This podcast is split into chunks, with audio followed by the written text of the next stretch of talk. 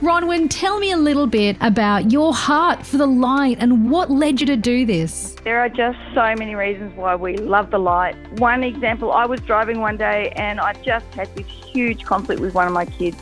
And there were three songs that came in a row that were just so applicable and super encouraging.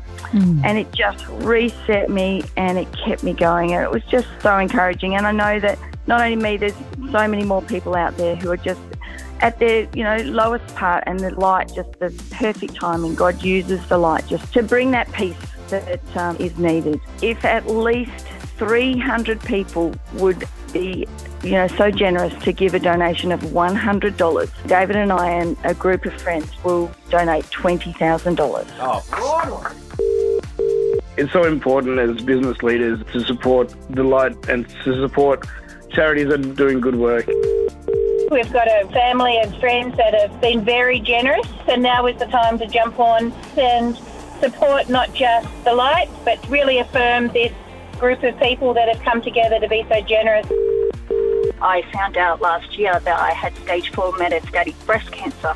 I've got three beautiful children, and we listened to the light on the way to school, and I had to stop my regular donations because I had to go private with my medical care.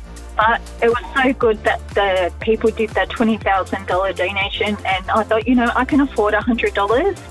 If you could all pray for my three kids that they're protected by God, that's what I would love. It was just so amazing that Andrea could actually share. And it's just so hard. But the good thing about the station is that well, we could immediately start praying into it and praying into her situation and praying for her kids. So that's the beauty of the station.